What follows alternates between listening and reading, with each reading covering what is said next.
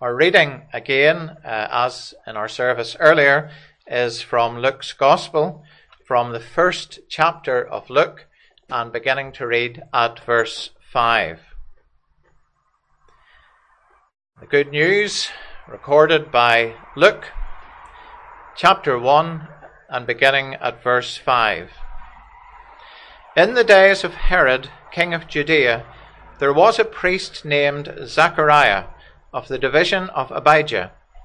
And he had a wife from the daughters of Aaron, and her name was Elizabeth. And they were both righteous before God, walking blamelessly in all the commandments and statutes of the Lord. But they had no child, because Elizabeth was barren, and both were advanced in years. Now, while he was serving as priest before God, when his division was on duty, according to the custom of the priesthood, he was chosen by lot to enter the temple of the Lord and burn incense. And the whole multitude of the people were praying outside at the hour of incense. And there appeared to him an angel of the Lord standing on the right side of the altar of incense. And Zechariah was troubled when he saw him and fear fell upon him. But the angel said to him, Do not be afraid, Zechariah, for your prayer has been heard, and your wife Elizabeth will bear you a son, and you shall call his name John. And you will have joy and gladness, and many will rejoice at his birth. For he will be great before the Lord. And he must not drink wine or strong drink and he will be filled with the Holy Spirit, even from his mother's womb. And he will turn many of the children of Israel to the Lord their God, and he will go before him in the spirit and power of Elijah, to turn the hearts of the fathers to the children, and the disobedient to the wisdom of the just, to make ready for the Lord a people prepared. And Zacharias said to the angel, How shall I know this? For I am an old man, and my wife is advanced in years. And the angel answered him, I am Gabriel. I stand in the presence of God, and I was sent to speak to you and to bring you this good news. And behold, you will be silent and unable to speak until the day that these things take place, because you did not believe my words, which will be fulfilled in their time. And the people were waiting for Zechariah, and they were wondering at his delay in the temple. And when he came out, he was unable to speak to them, and they realized that he had seen a vision in the temple. And he kept making signs to them and remained mute. And when his time of service was ended, he went to his home. After these days, his wife Elizabeth conceived, and for five months she kept herself hidden, saying, Thus the Lord has done for me in the days when he looked on me to take away my reproach among people. This is the word of God. Uh, please keep open in front of you that passage that Robert read for us from Luke chapter 1, verses 5 to 25. And we're continuing to look today at the first of these two annunciations in Luke's Gospel, chapter 1. These announcements of impending births. Uh, Luke sets these annunciations side by side so that we're able to compare them and to contrast them. The second annunciation describes the announcement of the coming birth of the Messiah to Mary. And the first of these announcements describes the birth of the Messiah's forerunner, or the Messiah's herald, John the Baptist, to Zechariah and Elizabeth. And we saw this morning how these two annunciation stories parallel and echo the many annunciations by angels in the Old Testament announcements of the birth of miracle baby boys made to barren women in the Old Testament. baby boys who would grow into men through whom God would do awesome works of salvation. And Luke is showing us here by presenting us with these two birth announcements at the beginning of his gospel that God is about to do something like that again. He is about to do something on a par with past acts of grace and power and glory. Something in the same kind of league as the foundation of his people through Abraham's miracle son, Isaac.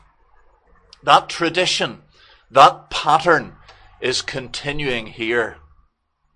This morning, we looked together at the setting of the vision that was given to Zechariah, in which the coming birth of a son was announced.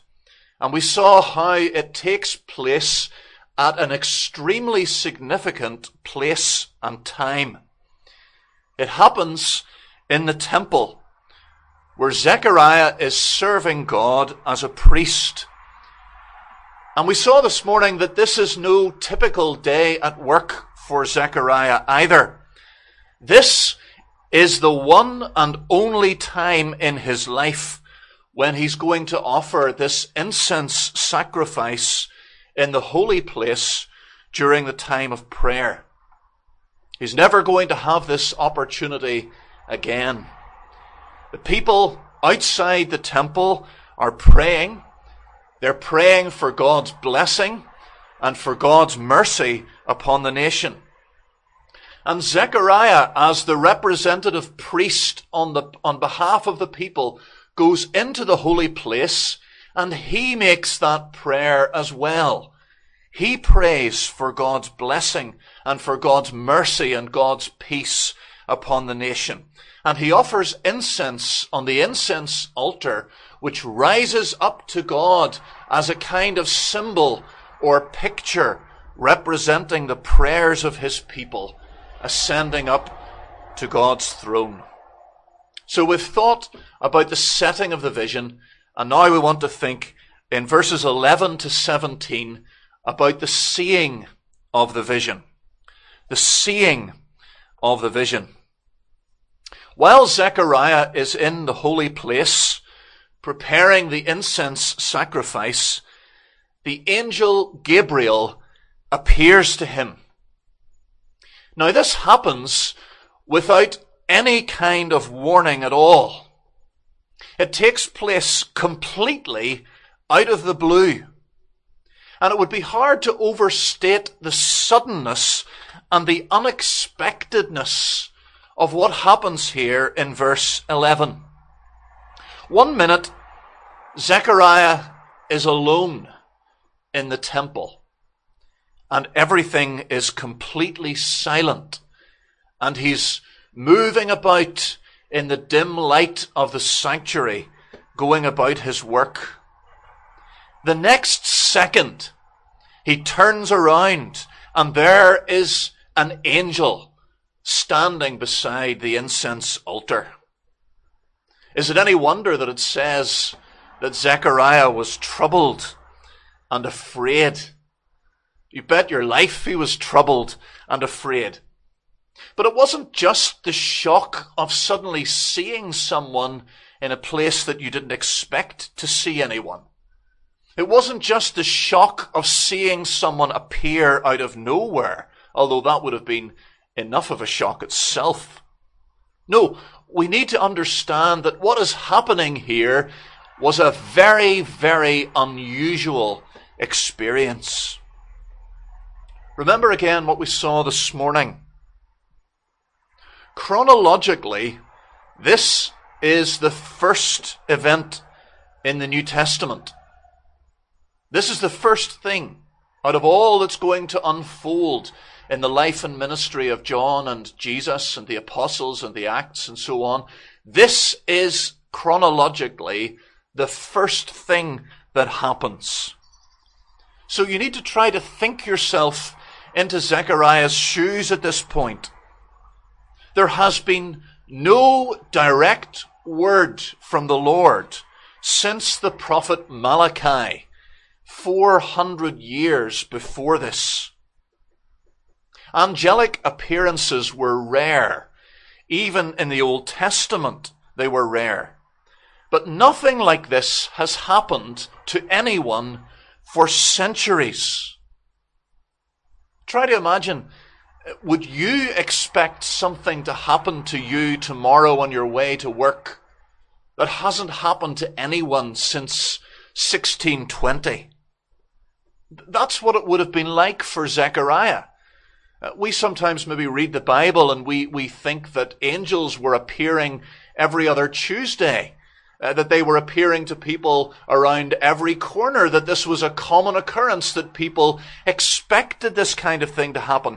But they didn't. This was not a common occurrence at all. We saw this morning that this is the highest and the most significant moment of Zechariah's life. And it is at this precise moment that God sends this angel, Gabriel, with a message for Zechariah. What is the message? Well, Gabriel reassures Zechariah immediately. He tells him not to fear, because what he is bringing is not bad news of judgment, but good news. Your prayer has been heard, Gabriel tells Zechariah. Well, what prayer? What is the prayer that Gabriel's referring to? What is the prayer of Zechariah that has been heard and that God is now answering? Is it Zechariah's prayer for a child? Or is it a prayer, the prayer that he has just prayed as priest in the temple, asking for God's blessing upon the nation, asking for peace for the nation, asking for salvation for Israel. Is it a prayer for a child or is it the prayer for the salvation of the nation?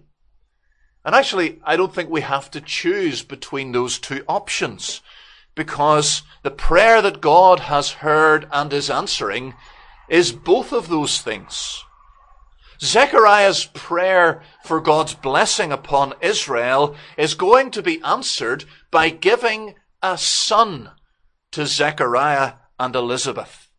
And it is that baby boy, when he grows up, who will be the means of bringing blessing to the nation and preparing the nation for the salvation of God.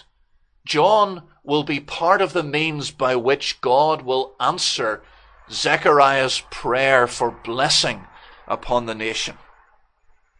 Zechariah is to give his baby boy the name John. That's not explained by Luke, but the name John means God, the Lord, has been gracious. The Lord has been gracious. And what a very appropriate name that is for this baby. And again, we're seeing here the two levels on which this story is operating. We thought about that this morning as well. Zechariah and Elizabeth are going to have joy and gladness because they're going to have a baby. But that joy is going to spread far beyond the bounds of their own family. Gabriel says in verse 14, many will rejoice at his birth. Gabriel says in verse 15 that this baby will be great before the Lord. Well, why is he going to be great before the Lord? What is so special about this child? What is it that this child is going to do that sets him apart and marks him out as special? Well, Gabriel explains the importance of John and his ministry in verses 15 to 17. He says in verse 15 that John will be consecrated to the Lord. He's going to be consecrated. He's going to be set apart to the Lord. And that is going to be marked in John's life by a permanent abstinence from wine and from all strong drink. In the Old Testament, this was a mark of someone set apart for special work. Uh, I think Luke means us to think here of Samson and Samuel, both of whom were to abstain from wine and strong drink because they were set apart for special ministry. And of course, Samson and Samuel were two miracle baby boys whose birth was announced by angels in the Old Testament. And then we're told in verse 15 that John will be filled with the Spirit of the Lord. Here's another reason why he is so special. He's going to be filled with the Spirit of the Lord. In the Old Testament, great servants of God were empowered by the Holy Spirit for different acts of service. But John, again, we see here is going to be special. He's going to be different. He's not just going to be clothed with the Spirit. He's not just going to be empowered by the Spirit. He's not going to be filled by the Spirit for a short time. He's going to be filled with the Holy Spirit from his mother's womb. From the very beginning of his life, he will be full of the Spirit of the Lord. And then in verses 16 and 17, we discover that John is going to be a prophet of the Lord. He's going to be a prophet of the Lord. That's going to be the nature of his ministry. That's uh, the sphere wherein his greatness will especially lie. He's going to be a prophet. Uh, Jesus calls John a prophet in chapter 7, verse 26 of Luke, but it's particularly how his mission is described here that sets him out as a prophet. Verses 16 and 17 describe his ministry as that of a prophet. And not just any prophet, but one prophet in particular. John the Baptist's ministry is going to be that of the prophet Elijah. We see that in verse 17. He will go before him in the spirit and power of Elijah. John's task, like Elijah's task, will be to call the nation to repentance and to reformation. That was Elijah's task, and that will be John's task. Verse 17 tells us that his ministry will bring about reconciliation between man and man. Verse 17, he will turn the hearts of fathers to the children. And he'll bring about reconciliation between man and God. Again, verse 17, turning the disobedient to the wisdom of the just to make ready for the Lord a people prepared. That's what John is going to do. Just what Elijah did so John will do. And when you read on in Luke's Gospel into chapter 3, verses 1 to 17, you have the account there of Luke's, of John's ministry as he preaches a baptism of repentance, as he calls people to turn from their sins against one another and their sins against the Lord, as he calls them to prepare for the coming of the Lord. That's what's going to make this man special. That's why he's going to be so great before the Lord. And the Lord will fill him with the Spirit of God from his mother's womb so that he is equipped and empowered for this mission. Now remember again that these are the first words that God has spoken to his people in 400 years. These are the first words that God has spoken since the prophet Malachi. What were some of the last things that Malachi said to Israel?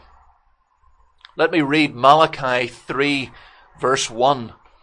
And then the last two verses of Malachi's prophecy, the last two verses of the Old Testament, Malachi 4, 5 and 6. Here's what Malachi said. God is speaking through the prophet and he says, Behold, I send my messenger and he will prepare the way before me. And the Lord whom you seek will suddenly come to his temple. And the messenger of the covenant, in whom you delight, behold, he is coming, says the Lord of hosts. Malachi, God said through Malachi, the last time he spoke to his people, 400 years before Gabriel speaks to Zechariah, I am going to send my messenger. He will prepare the way before me. The Lord will suddenly, unexpectedly, out of the blue, come to his temple. And then the last two verses of Malachi's prophecy, literally the last thing that God said to his people four centuries before was this. Behold, I will send you Elijah the prophet before the great and awesome day of the Lord comes.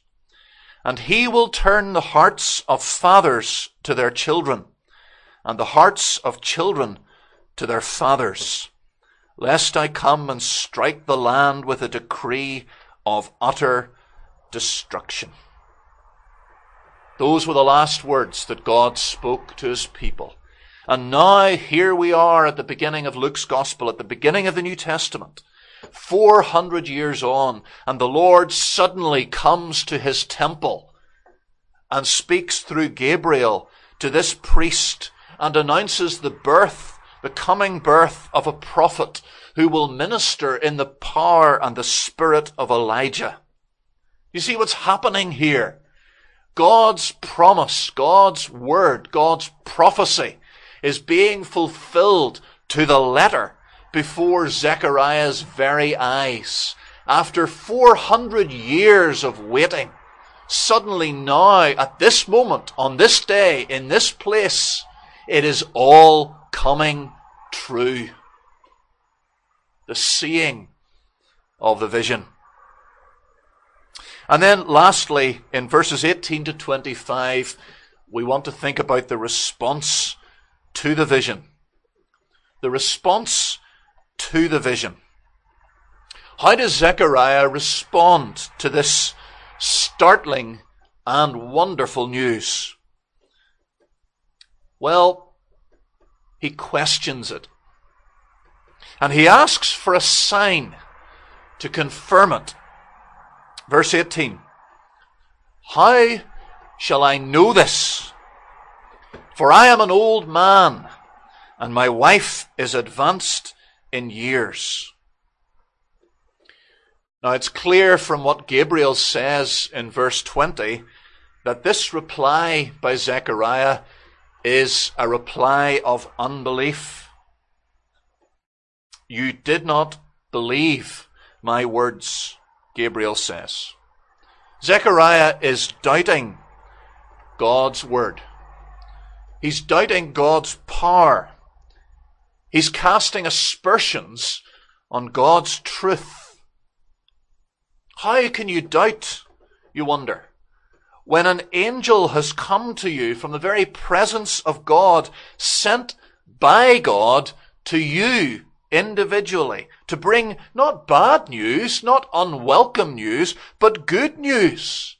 The kind of news that should set you leaping for joy, rather than doubting and questioning and asking for signs. What sign could he want? Surely the appearance of an angel out of the blue in the temple should be all the sign that he needs. Friends, that is a warning and a challenge to you and me. Remember the kind of man Zechariah is. Verse 6 Zechariah and his wife were both righteous before God, walking blamelessly in all the commandments and statutes of the Lord. Zechariah is one of the best and holiest and most faithful men in all Judah. He's a priest. His whole life is committed to the service of God. And yet even this man, Zechariah, is capable of doubting God's clear word when it's spoken to him by an angel from heaven. You would have thought that Zechariah would be the last person in all Jerusalem to fail in this way. It's a reminder of what Robert Murray M'Cheyne once wrote. The seeds of all sins are in my heart. The seeds of all sins are in my heart. Don't ever presume that there is no sin that you could not commit. Don't think that you would never, could never deny the Lord or the truth of his word. If Zechariah could do it, then you and I could certainly do it. And yet God does give Zechariah a sign, doesn't he? It's a sign that will both confirm God's word, Gabriel's words, and also remind Zechariah of his lack of faith. He's going to be mute and it seems deaf. Not just for a few days. This is not going to be like Saul's blindness that lasted for three days. Zechariah is going to be deaf and mute for at least nine months. Nine months of complete and utter silence. The last thing that Zechariah heard was the message of this good news from Gabriel. The last thing that he spoke was words of doubt. And now the Lord gives him at least nine months to repent of his unbelief and to think about the words of promise about his son and what the Lord is going to do through that child for his people. Even before his birth, we see here John turning the heart of the father to the child, the disobedience, the disobedient to the wisdom of the just, making Zechariah ready for the Lord as a man prepared. And so when Zechariah comes out of the temple, Gabriel's words are fulfilled. He can't speak. He can only communicate with the people by gestures. And yet that's a tremendous encouragement, isn't it? It's a chastening, yes. It's a judgment, yes. But it is an encouragement as well. Because if Gabriel's words about Zechariah not being able to speak are fulfilled, well then what does that mean? What does that say about Gabriel's words about the child and all that the child is going to do in Israel. Well, as Gabriel puts it in verse 20, they will be fulfilled in their time. Gabriel was right about the muteness and the deafness. And so, of course, everything else that he says must come true as well. Every word. Isn't this amazing?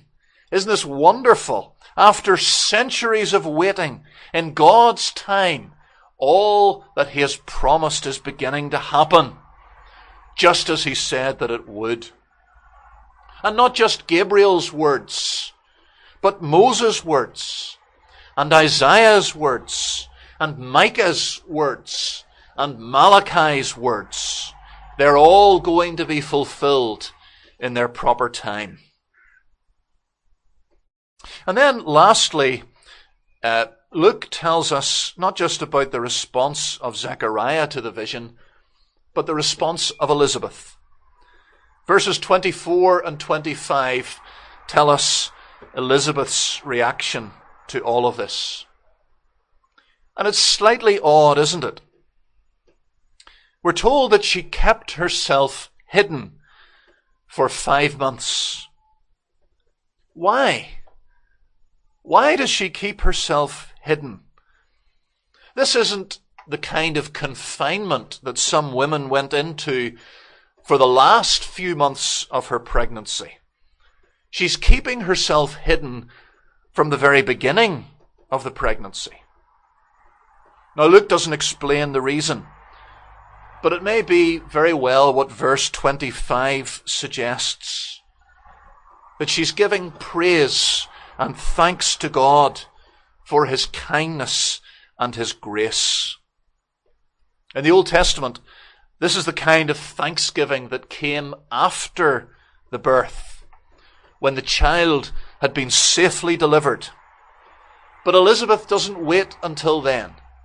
She's only five months in, but she's giving thanks and praise to God for this child. And Elizabeth represents to us the response of strong faith. She believes what God says. Zechariah didn't believe, or at least he doubted. But Elizabeth does believe. And the tense of the verb that she uses in verse 25 indicates the finality of what God has done. She's saying it's as, it's as good as done. He's definitely going to do it. No matter how unlikely it may seem, no matter how difficult it may be, if God has said that it's going to happen, well then it is definitely going to happen. She doesn't seem to entertain any doubts or any misgivings. And it would have been understandable in a way if she had, wouldn't it? It would have been fairly natural if she had been anxious about the pregnancy, given her age. She might have been nervous about whether she and the child could cope with the trauma of childbirth. But instead, she speaks with confidence, as though the baby has already been born and is sleeping quietly in her arms. In other words, she believes everything that Gabriel has said. Her faith is such a contrast to that of her husband's doubt. In fact, in Luke's gospel, women often come out better than the men. They're often shown to be stronger and more faithful than the men. Not only is she pregnant, she believes that she's going to bear this child safely and that he will go on to do all that the Lord has said he will. And friends, that's the kind of faith that you and I need to exercise. Whatever God says, we believe it. No matter how difficult, no matter how improbable, no matter how countercultural it may seem, we believe it with complete, simple, childlike trust. God hasn't sent an angel to appear to us in a vision.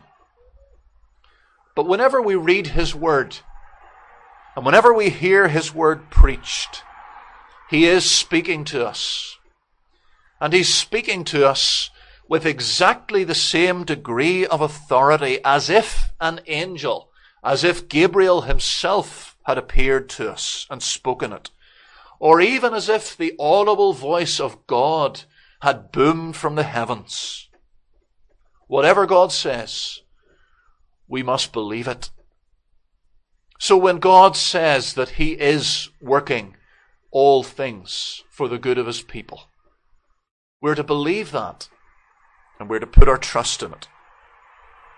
When He says that Christ will come again, like a thief in the night, to judge the living and the dead, and to establish a world of righteousness. We are to believe that, and we're to put our trust in it. When God says to you in His Word that you can resist any and every temptation, we must believe it, and we must put our trust in it, because He has spoken. I wonder how often we respond to God's Word like Zechariah. How can I know this? Rather than humbly believing it like Elizabeth. God has said it in His Word, and that's all I need to know. May God forgive us for failing to believe His words.